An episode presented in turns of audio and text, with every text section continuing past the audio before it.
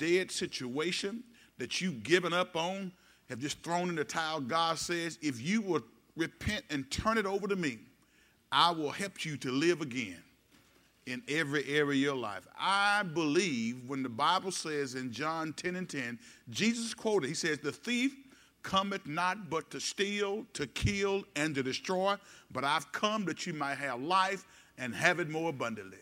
And so I'm ready to live the abundant life. How about you? Everybody say it's time to live again. Glory to God. If you have your Bibles, I want you to turn with me to 1 Corinthians, the 10th chapter, and then we're going to flip back to Ezekiel, the 23rd chapter, and move, uh, survey the rest of this book because God has given us some things to, to contemplate, to think about.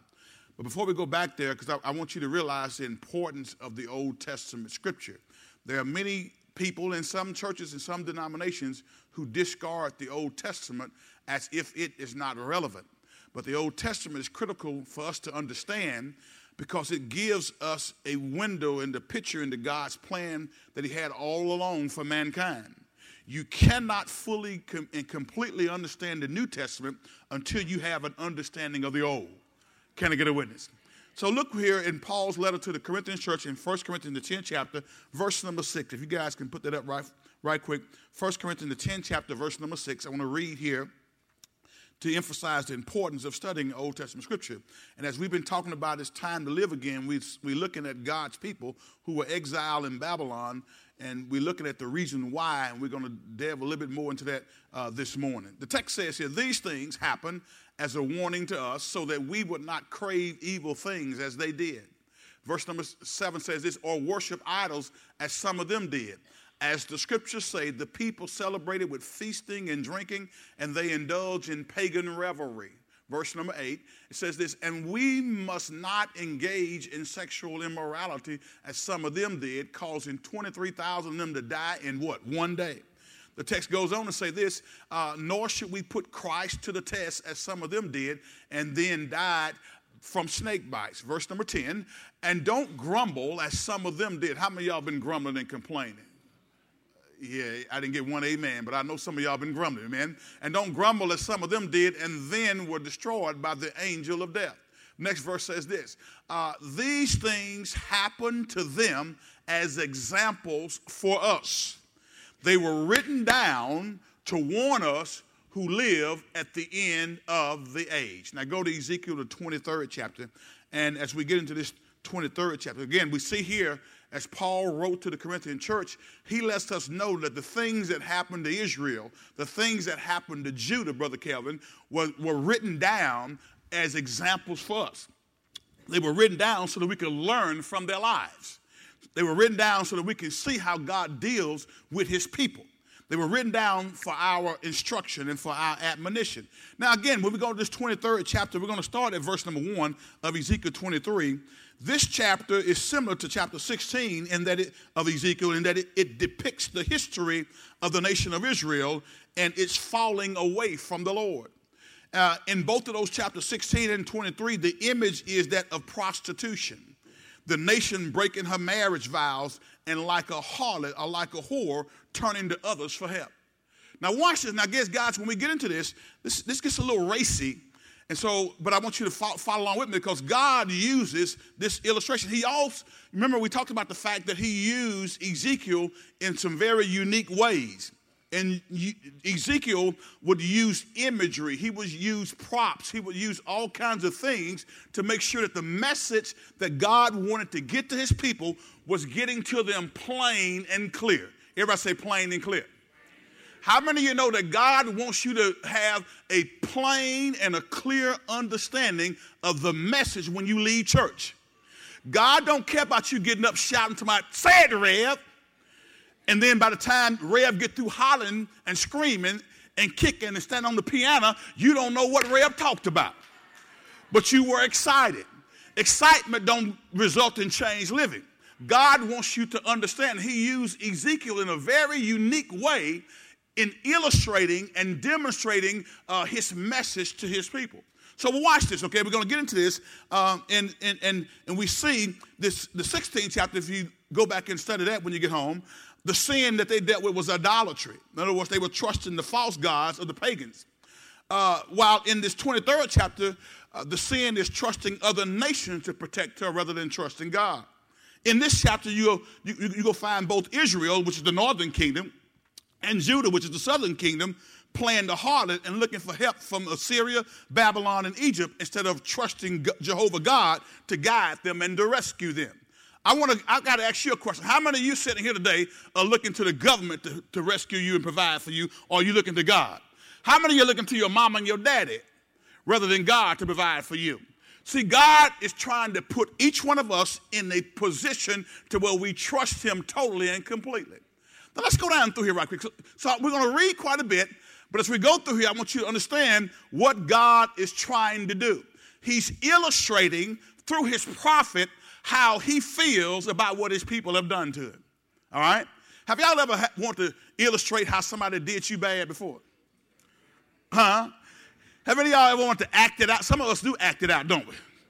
All right, but listen to what God says here. Now, let's can we roll through here right quick? I'm gonna, I'm gonna go through and we're gonna talk a little bit about some of these issues, but I, I need you to hear carefully, okay?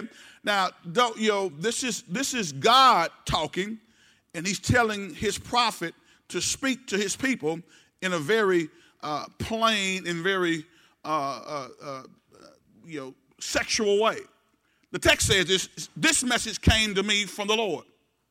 Can y'all read with me? Let's go. Son of man, once there were two sisters who were daughters of the same mother. Sound like a story, don't it? All right, watch this. They became prostitutes in Egypt. Even as young girls, they allowed men to fondle their breasts. The older girl was named Oholah, and her sister was named Oholibah. Everybody say Oholah? Oholibah. Somebody say, Oholah? Let me holler at you. Okay. That wasn't a part of the sermon, okay? I just, that just came to me right away, okay?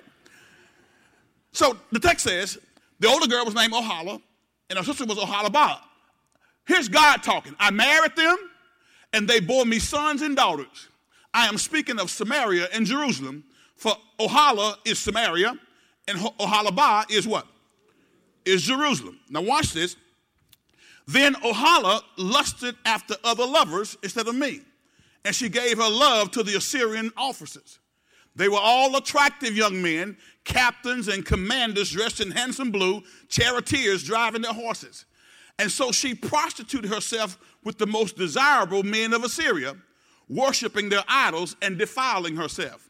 For when she left Egypt, she did not leave her spirit of prostitution behind. See, let, let, me, let, me, let, me, let me kind of just stop right there for a second. Some of us, if we're not careful, some of us came out of the world, but we brought some of our stuff from the world over into the church with us. Some of us, amen, all of us brought some smidgen or some element of our old self into our new life. All right, c- c- y'all act like y'all know what I'm talking about, okay? Some, some people brought a little bit of unrighteous anger from the old life into the new life.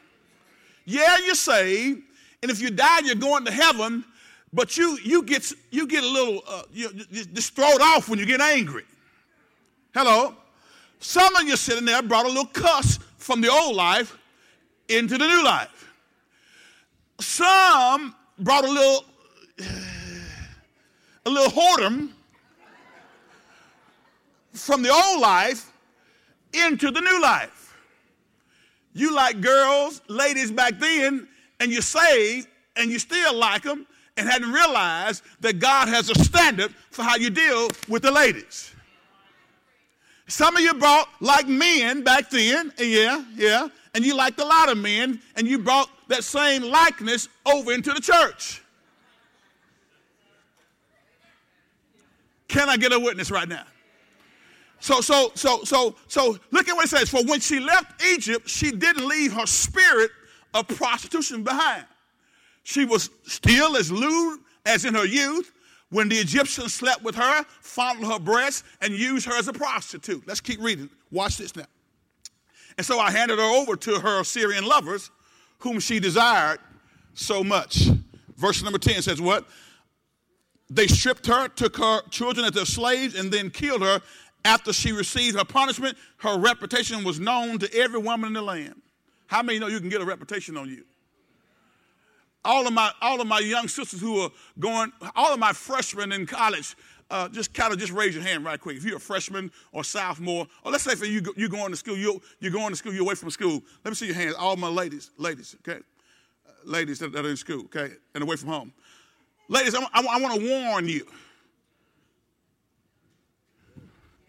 I, I want to warn you.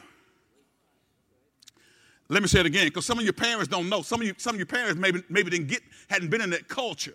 But I got to warn you, you don't want to get down there on the college campus and have a reputation. Because reputations travel very quickly. And if you easy, everybody gonna find out. Can I talk to you? The word spreads real fast, especially amongst the football team. Now I ain't saying that I was, come on now.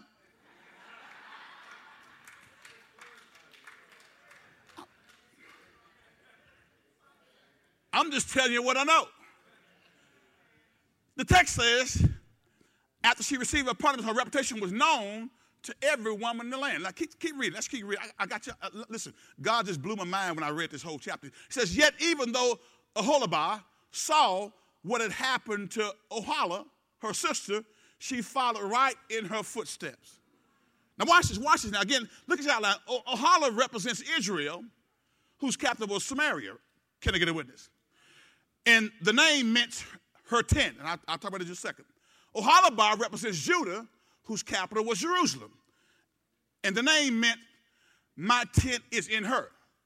We'll, we'll come back and catch that, okay? The text says this She followed right in her sister's footstep, and she was even more depraved, abandoning herself to her lust and prostitution. Listen to me, younger sister, younger brother, you ought to learn from your older sister, your older brother. What it says right here is, Oholibah even though she saw what happened to her sister Oholah, again, this, this is all metaphorical. He's talking about the southern and the northern kingdom. God is talking about his people. He says, even though she saw what happened to her sister, she did even worse than her sister. Verse number 12, Can we keep reading. She fawned over all the Assyrian officers, those captains and commanders in handsome uniforms, those charioteers driving their horses, all of them attractive young men. Everybody said they weren't ugly. Next verse, let's keep reading. Says what? I saw the way she was going, defiling herself just like her older sister. Keep reading. Then she carried her prostitution even further. She fell in love with pictures that were painted on a wall, pictures of Babylonian military officers outfitted in striking red uniforms. Keep going. Handsome belts encircled their waists and flowing turbans crowned their heads. They were dressed like chariot officers from the land of Babylonia. Text says this when she saw these paintings, she longed to give herself to them. Everybody said she was out there. So she sent messengers to Babylonians to invite them to come to her. Verse 17 says, So they came and committed adultery with her, defiling her in the bed of love. After being defiled, however, she rejected them in disgust. 18 says this, come on, I gotta go. In the same way, I became disgusted with oh- Oholibah and rejected her, just as I rejected her sister. This is God talking about his people, his children says, because she flaunted herself before them and gave herself to do what? To satisfy their lust. Let's keep reading. It says this. Uh, Yet she turned to even greater prostitution, remembering her youth when she was a prostitute in Egypt.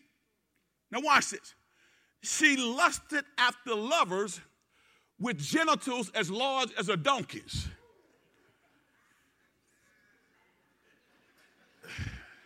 I didn't make this up, it's in the Bible. Watch what the text says, okay? The text says, she lusted after lovers with genitals as large as a donkey's. And emissions, if you know what emissions are, are ejaculations like those of a horse. Everybody said she was gone.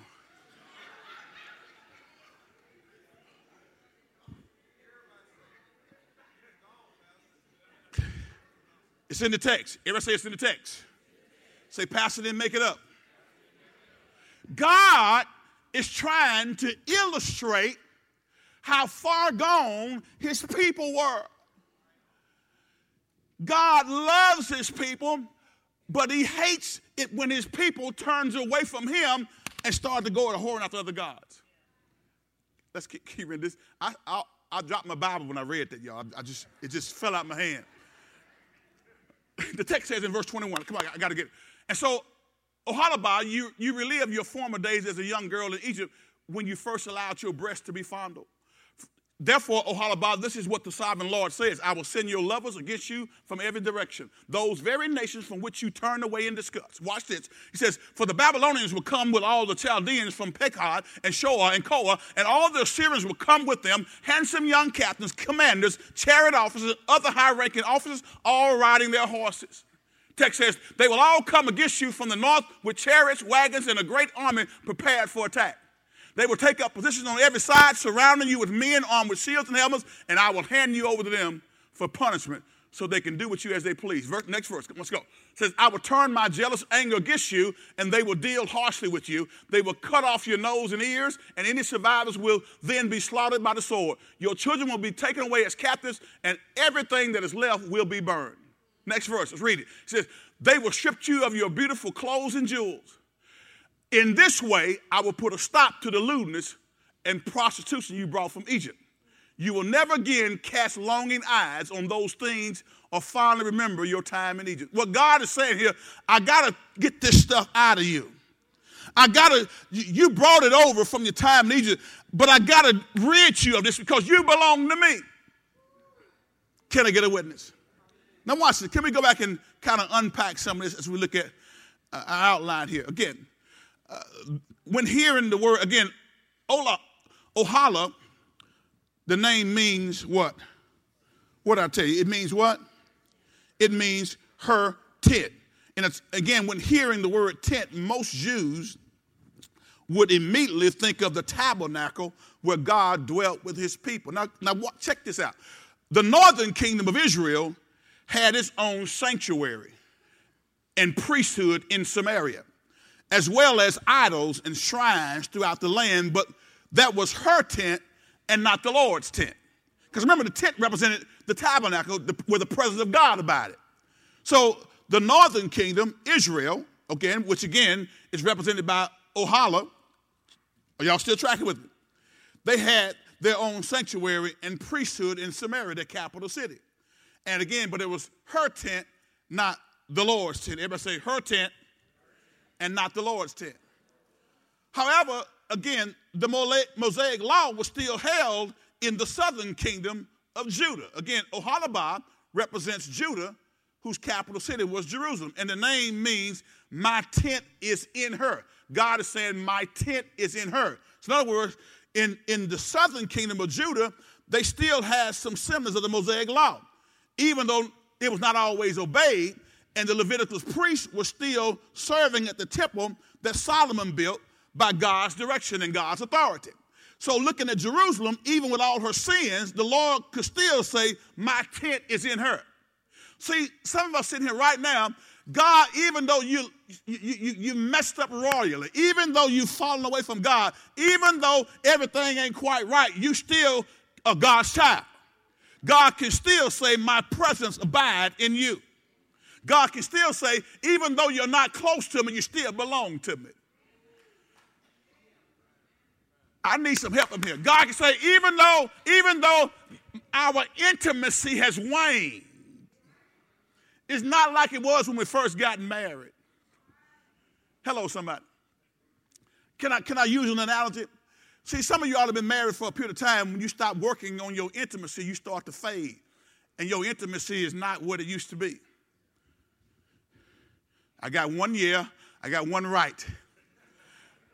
Watch this now. You're still living in the same house. Come on now. Still in the same house. Still eating the same food. Maybe eat dinner together. Maybe you're not. You just passed through the night. Maybe some of y'all are. But you've been married 15, 20, 30, 40 years, but there ain't no intimacy. You're still in covenant relationship, but the, but the fire the sparkle, come on, that needs to be reignited is still kind of fizzled and, and, and just almost gone. But you're still in covenant. God was saying, hey, listen, uh, uh, the, the, the northern kingdom, they, they, they, built a whole new system of worship and they, they got all these false gods and they, they're running and chasing after them. So they got hurted.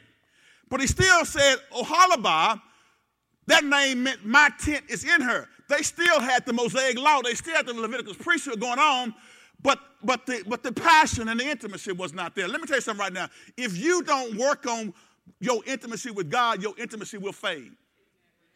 If you don't spend time in God's word, studying the scripture, amen, having that me time with God, your intimacy will fade. Just like if you don't work on your marriage, your intimacy will fade. Some believers think that it's just a matter of getting married, then everything just go on as usual. You got to work to make it work. Everybody say you got to work to make it work. Look at the neighbor and say, neighbor, work that thing. All right, all right, all right. Hello, somebody. Now watch, watch this, watch this. The glory had departed from the temple, but the temple was still known as God's dwelling place. Let me say it again.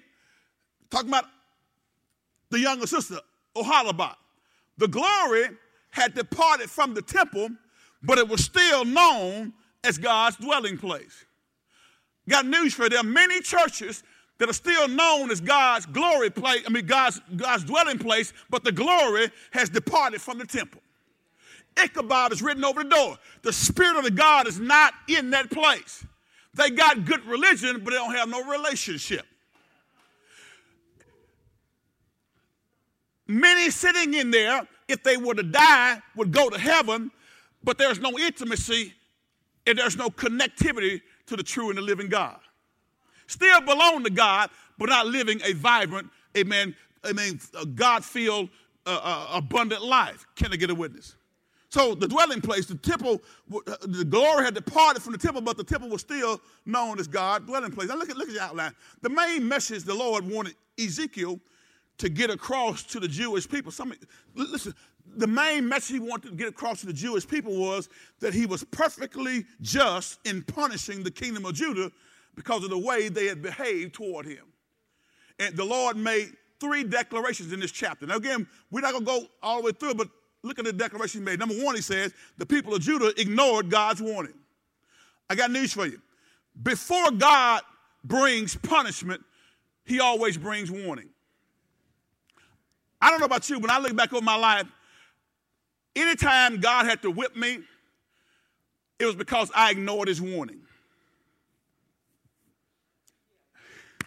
Let me say it one more time. Anytime God whipped me, it was because I ignored his warning. How many y'all can remember back in your childhood when mama or daddy gave you a verbal warning? Before they got the switch, they gave you, Gary, a verbal warning. Dwayne and I were at the car wash the other day talking about how your granddad, Mr. Charlie uh, C. Johnson, I told y'all this before. That man, Sister Marie, could pull a switch, clean it, all the leaves off it quicker than anybody I ever seen in my life. And the whole time he was walking over there talking, and he was breaking the switch,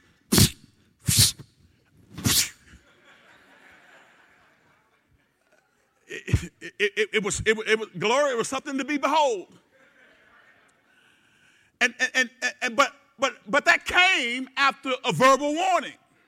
That came after, after God, I mean, after, after, after God had led us on and, and warned a plan, hear that you better stop doing what you're doing. Can I get a witness? And so, so many times, guys, we get into a position to where we, we, we don't listen to God's verbal warning. So, what God is saying here is the people of Judah ignored my warning. They ignored my warning. So, second thing we see is the people of Judah, Oholibah, if you want to call it that, amen, uh, sin even more than Israel did. Sin even more than the metaphorical older sister did. Guys, if you see your older brother mess up, don't do the same thing that he did. And certainly don't do it at a greater level. So the people of Judah sinned even more than Israel. Third thing, the people of Judah will suffer the wrath of God. That's what's being parlayed out in this 23rd chapter. And so we've seen all through Ezekiel how his God is warning his people and is trying to tell them if you'll truly repent, God will rescue you. He is our rescuer. Because our subtopic for today is, is God is our rescuer. And he certainly is our rescuer. But God is waiting on us to, to, to, to show that we really are serious about getting out of what we're into. Now, listen to me right quick. I'm talking to born again believers because God was talking to his people. I'm not really even dealing with unsaved folk here today. So if you're not saved, I mean, when it comes to uh, being God's child, you can't be God's child and be unsaved. Either you're in Christ or you're out. And if you're in Christ and you're messing up, uh, what I'm trying to tell you, it's time to get it right. Because God let the things be written about Israel, about his chosen people, so that we could learn from them. Is that what we said in, in, in the book of 1 Corinthians, the 10th chapter? Paul wrote and said these things were written for our admonition. These things were written as examples for us so that we won't make the same mistakes. Amen. I, I, as Mr. T said, I pity the fool who sees someone do something crazy and get messed up and go do the same thing and they get messed up. That's foolishness. Amen. If I see you go into the ditch, I don't want to go into the same ditch, so I'm going to turn my car around. Can I get a witness? So those three things he's trying to convey here. So, so let's get to the, the last part of our outline here. Can we, can we move through this? And I want to share some scripture with you because this is critically important. So we see God gives that illustration. He gives that illustration of whoredom, of prostitution. Because, guys, you realize that, that we, are, we are the bride of Christ. And, and we are, you know, Jesus Christ is the bridegroom and the church is, is, is the bridesmaid. And so when we think about this, God says we are in covenant relationship with his son. So even us today, God is calling on many of us to stop straddling the fence. God is calling on all of us, amen, to be in a position to where we are pressing in to be intimate with him. It, it makes no sense for us to to, to live a sinful lifestyle or do something that we know and we've been taught that's wrong and we do it with no remorse. I'm scared of people who can hear word but just without any remorse don't do it and don't have any, it, doesn't even bother them that they're, that they're disobeying God's word. You better check and see if you've really been born again. The Bible that I, that I read from says that, that, that, that, that, that, that that's not an accurate statement of salvation when you can sin willfully and unashamedly and without any fear or trepidation and think you're okay with God. God gave this, this, this very gross, uh, very, very real, live illustration of what he feels like. God said, It feels like to me that you cheating on me. God said, It feels like to me you've committed adultery on me. And you, you, you, not only you committing adultery, he says you prostitute. Now, how many y'all remember the story of Gomer in Hosea? God gave that as a very vivid illustration of how, how his people's actions felt toward him. Uh, God, God, now listen to me, guys. I don't know about you, but that would be a hard pill to swallow if God told me to marry a prostitute.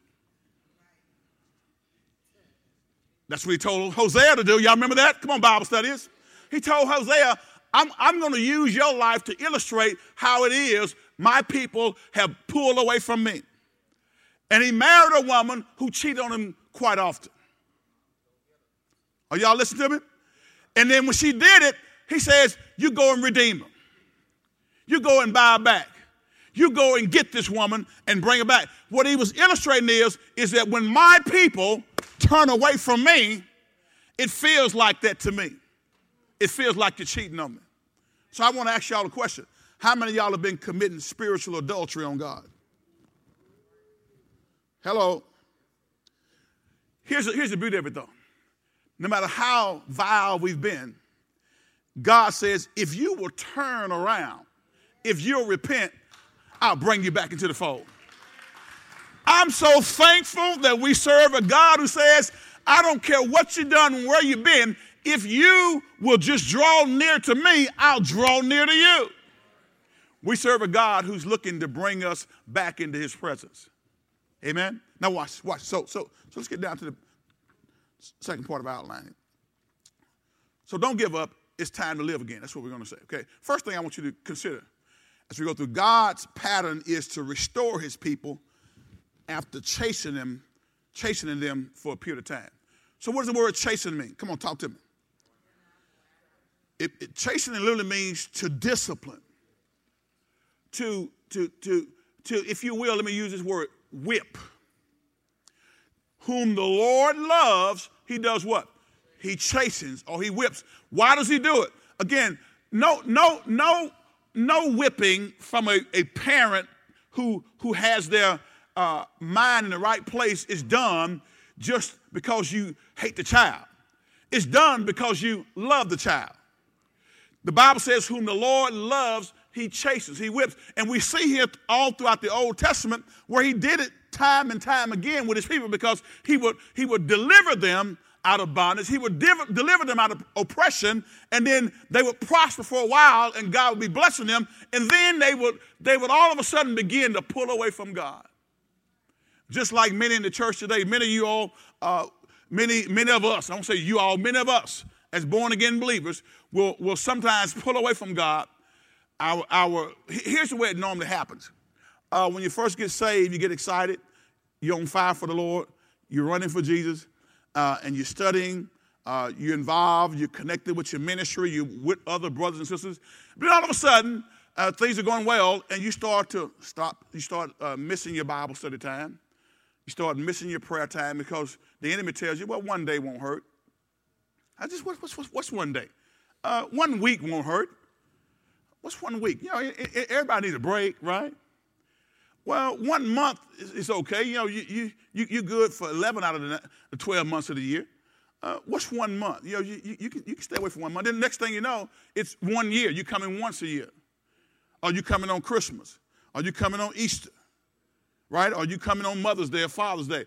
It, it, it, you start to drift. Hebrews says it's a drifting. It's not like it's all of a sudden, but you start to drift. Many of us in here have drifted before. How many of y'all have drifted before? In other words, you find yourself out farther from the bank than what you actually realize. Guys, we got to make sure that we stay plugged in and stay connected. Anytime you sit there and, and, and you start to get disconnected, you are, are in a position where the enemy can come and drag you away. Stay close to the fire. Amen. Everybody say, stay close to the fire. So, so, but, but, but the first thing I want you to realize is that God's pattern is to restore his people after chastening them for a period of time. Now, go, go with me, if you will, to uh, Ezekiel, the 33rd chapter, because again, here, here's what I want you to realize God, God wants us to know that we have to warn, especially watchmen, those who are in a watchman like position, especially a pastor or a spiritual leader. We have a responsibility to warn so that when a person uh, is starting to drift, we speak out and we try to share with them. Guys, I tell you before, my desire, my heart as a pastor is to make sure that you are fully informed about what the Word of God says. Now, it's going to be up to you to do it, Alexis. It's going to be up to you to do it, uh, um, uh, um, um, um uh, uh, Stacy. Vic, it's going to be up to you to do it, but I'm going to tell it. Here's why I'm going to tell it. Watch this, watch this. Uh, Ezekiel 33, watch this right quick. Let's look at verse number one. Ezekiel 33 and verse number one. Once again, a message came to me from the Lord. Ezekiel keeps saying, A message came to me from the Lord. Son of man, give your people this message. When I bring an army against the country, the people of that land choose one of their own to be a watchman. Watch this now. When the watchman sees the enemy coming, he sounds the alarm to warn the people. Ever say the watchman has a job to warn. Now, watch this. Then, if those who hear the alarm refuse to take action, it's their own fault if they die. All right, watch the next verse. Watch this. They heard the alarm, but they ignored it. Do y'all remember uh, when it was Noah and the flood? Noah kept preaching for how many years? 120 years it's to rain. Message got old to people. Man, in, in year 50, they said, man, you've been preaching this thing for 50 years. It ain't rain yet. No rain. At, at, that point in time, rain, as we know it, coming out, out of the clouds, had not been a part, it was not a part of, of water and earth. Mist came up, amen, from the firmament. And so it had never rained raindrops from heaven, from the sky at that point in time. So what Moses was, not Moses, Noah was saying, it's going to rain. But the people didn't adhere to it. And then finally, when God's prophetic word came to pass, everybody wanted to knock on the, on the ark and get in then, but it's too late. Watch what it says. They heard the alarm, but they ignored it. So the responsibility is what? Is theirs. If they had listened to the warning, they could have saved their lives. Now, guys, y'all hear me say a lot of stuff, and we cover a lot of different topics. That's why, as a pastor, I don't want to just feed you one little area. I want you to know the full counsel of God. So, whenever I share a word, from the Lord and you hear that word and you ignore that word and then you suffer the consequences of ignoring that word, and guess what? It's on you. But if I refuse to tell you, it's on me, right? If I'm scared to tell it like it TIT is, as they say, if I'm scared to tell it in a, in, in, in, a, in, a, in a very clear and understandable manner, and it, and, and you get caught up because I didn't tell it, then God's going to hold me accountable. So that's why, guys, I preach the way I preach because I don't want anybody here to go away saying, well, Pastor Adam didn't tell me. He didn't let me know. He didn't, he didn't share with me, amen, the truth of God's word. He made me feel good every Sunday. Listen, I'm going to tell y'all something. I don't care if you don't feel good when you leave here. I, as a matter of fact, a lot of time I don't want you, I want you to go out here troubled saying, What am I going to do? I got I gotta make a decision. I got, I got, I got to make a decision tonight. I got, I got to stop this, amen. Because if I keep going this way, I saw what God did to Oholah and Oholibah, and I don't want to be like Oholah and Oholibah. Everybody say Oholah and Oholibah. I don't want to be like them. So, so, so when you hear a word, then you, you have to, you and I both have to make a conscious decision whether or not we're going to follow that word. So I'm, I'm, I'm not going to be guilty of not telling you. Now, here's what happens sometimes when, when, you, when you're on the pastoral teaching. Sometimes you'll get mad and you start saying, Don't judge me. How many, how many of that's real popular nowadays? Don't judge me. Baby, I ain't judging you. I'm calling sin sin. Hello? And I would rather call out sin than for you to go on in sin thinking it's okay, then the Lord start whipping you, and then you come to me and tell me, Pastor, how come you didn't tell me? I told you he wasn't no good.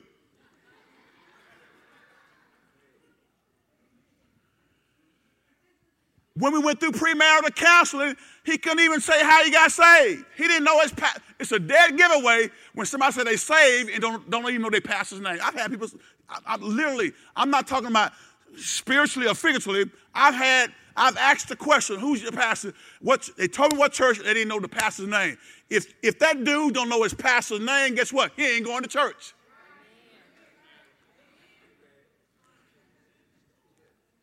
Who's the pastor of Elizabeth Baptist Church? Okay, sin, yeah. Clarified. Now watch this. If if if if, if you're gonna marry somebody, young lady, and you say and they don't have covenant relationship, and you ignore my advice about marrying somebody who who's exhibited they know Jesus. I'm not talking about they came to Jesus to get you. Because some dudes will come to Jesus to get you. They don't come to Jesus, they come to church. Because they've been told if you want to find a good woman, go to church. That could be true, and it may not be true. Because we got every kind where? In the church.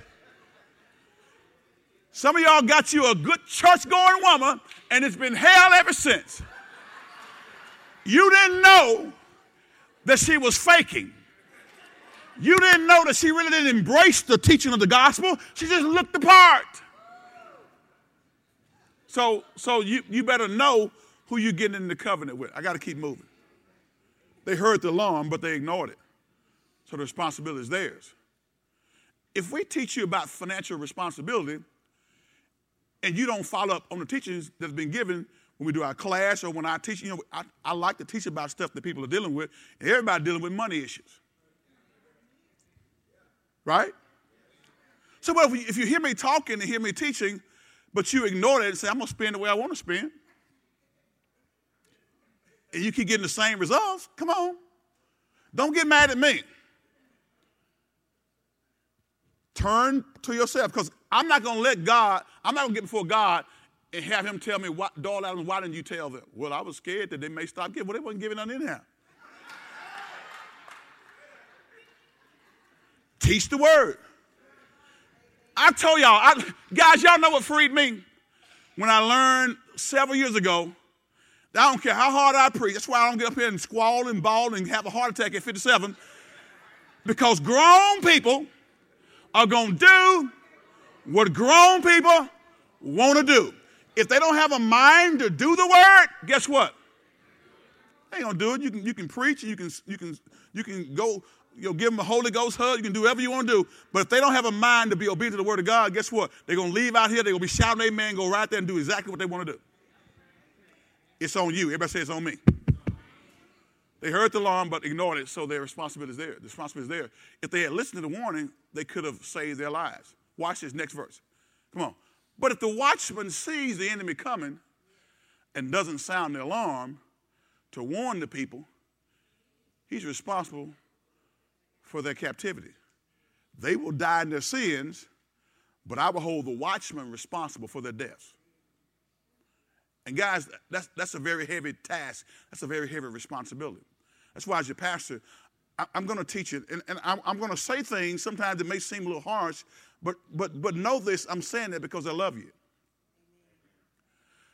I'm not worried about whether or not you're going to turn me off or fire me as a pastor because I speak the truth. This ain't that kind of church. In case you, in case, in case you hadn't realized it, this is not that kind of church.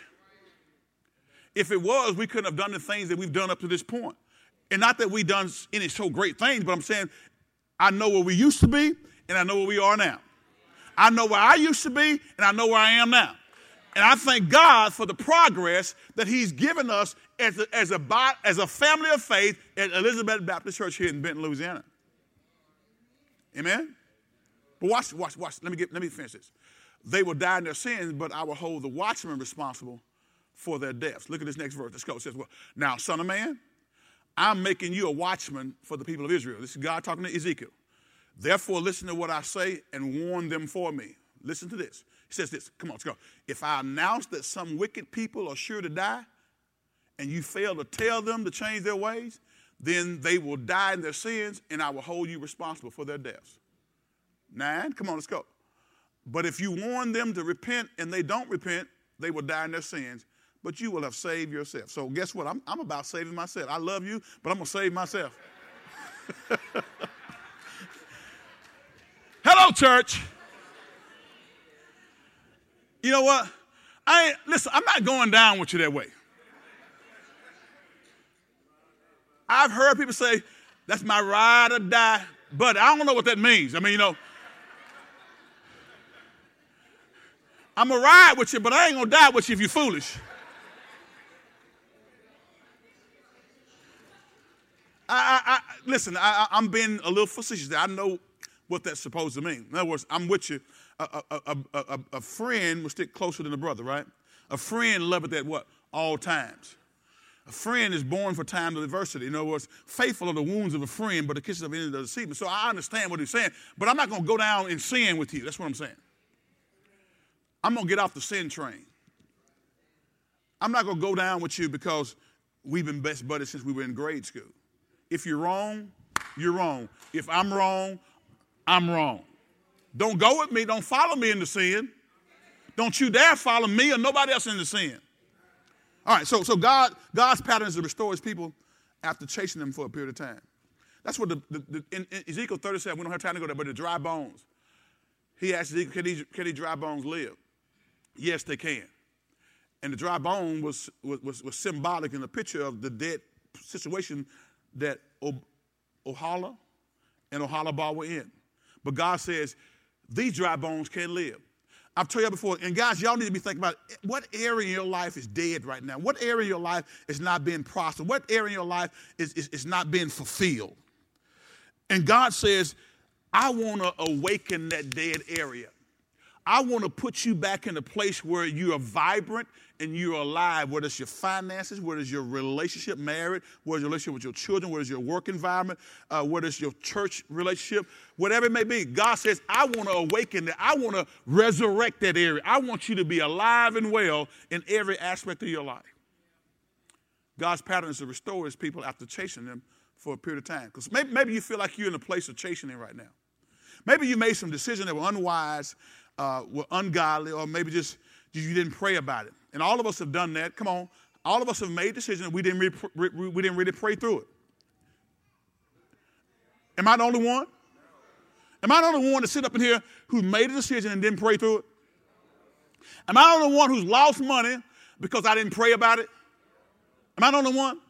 Am I the only one that's been hurt by people because I didn't pray about it before I helped the person?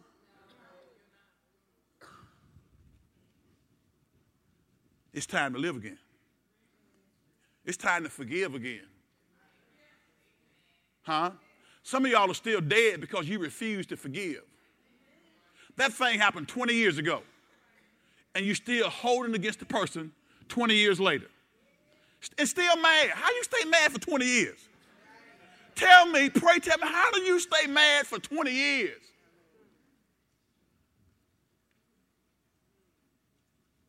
The relationship didn't work because of sin. Y'all divorced, but you still mad.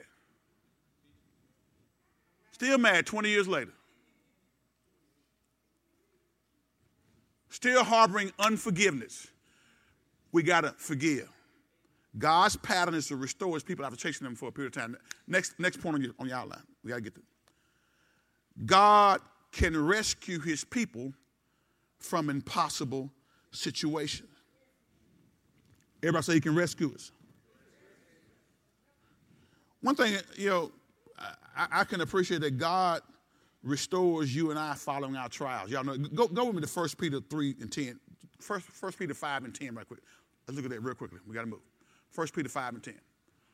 So we, we see that, that God can rescue his people from impossible situations. God restores us, amen, following our trials. Look at 1 Peter 5 and 10. Y'all, are y'all there? Let's read it right quick. It says what? In his kindness, God called you to share in his eternal glory by means of what? Christ Jesus. We get to share in God's eternal glory when we are in a covenant relationship with Jesus Christ our Lord. So after, watch this, so after you have suffered a little while, he will do what? Restore, support, and strengthen you, and he will place you on a what? On a firm foundation. Won't he do it? Won't he do it? Won't he do it? Have any of y'all ever been restored by God? Have any of y'all had God to support you through your mess? Have you all had God to strengthen you after you've been hurt and after, after you've been in a position where you felt like you couldn't go on? Have anybody ever felt that? Man, when God restores you, what a thing of beauty it is. Because the enemy will keep talking to you, trying to keep you uh, in bondage. But God says, listen, I, I, I can rescue you, I can restore you, I can strengthen you, and I will support you. So God can rescue his people from impossible situations. Go to Ephesians 3 and 20. I like this one. This is one we quote all the time. Ephesians 3 and 20. Watch this. God can restore his people from impossible situations. And that's what he's, prophetically, that's what he's saying in Ezekiel. We're going to see that Ezekiel is talking not only about uh, uh, uh, a, somewhat of an immediate deliverance, but he's, he's speaking prophetically into the future. He's talking about the fact that, that one day um, God is going to establish his millennial kingdom. God is still not through dealing with Israel. on the prophetic time clock, I've told y'all before that God set aside Israel as the primary mechanism through which He worked to get His kingdom agenda into the earth realm, and He started working through the church. We're in the church age, and God is using the church of the Lord Jesus Christ to advance His kingdom principles. But there's going to come a day when, when the 144,000 are going to go throughout all the world preaching the gospel, 144,000 Jews, amen, during that time of great tribulation, sharing gospel kingdom.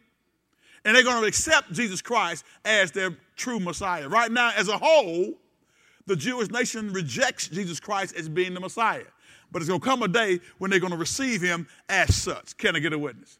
Watch what the text says. And now all glory to God who is able, through his mighty power at work within us, to accomplish infinitely more than we might ask or think. Y'all like it from the KJV, and I, I do too. Go to the KJV on Ephesians 3 and 20. We quote it all the time. Glory be to God. It says, Now unto him what? That is able to do exceeding abundantly above all that we ask or think, according to the power that does what?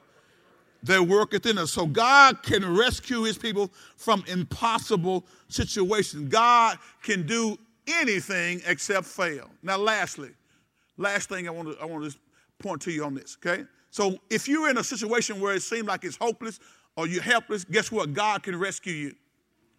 God can deliver you from that situation. I don't care how bad it seems. I don't care how many times you've tried and failed before, God is able to do it. He just waiting on you to believe it. Point number three, last one, we got to go. Rejoice. Christ will reign among his people. Christ will sit on the throne. Christ will will have his place of authority in the millennium kingdom. Now, before we get there, that's, that's where we know that eventually he's going to reign in the millennium kingdom. But guess where else he wants to reign? He wants to reign in us. He wants to have a place of first authority. He wants to have a place of preeminence in our life. He wants to, Al, you be able to use you like he wants to use you. He wants to be able to use you, Yvonne, like he wants to use you. Gary wants to use Katie. He wants to use you the way He wants to use you. He, want, he wants all of us to surrender our will to His will. Amen. He's going to reign among His people. Christ is going to be evident in our lives. Go with me to second to, to Titus chapter number two, verse 12 and 14. We're gonna finish. Titus chapter number two, verse 12 and 14. Christ will reign among his people. So as Ezekiel got to the end of this chapter, God, here's what I like about God. He was talking about his judgment coming, but he didn't leave him hanging. When you got to the end of Ezekiel, he, he moved from talking about judgment to restoration. And guys, let me tell you something. If you've never experienced God restoration power or redemptive power, you don't know what you're missing. When God redeems you, when He restores you, when he takes you out of that pit that you're in, when he gets you out of that mess that you were all bound up in, when, you, when he takes you out of that muck and miry clay of sin, it is an awesome feeling to have freedom. Amen? Can I get a witness?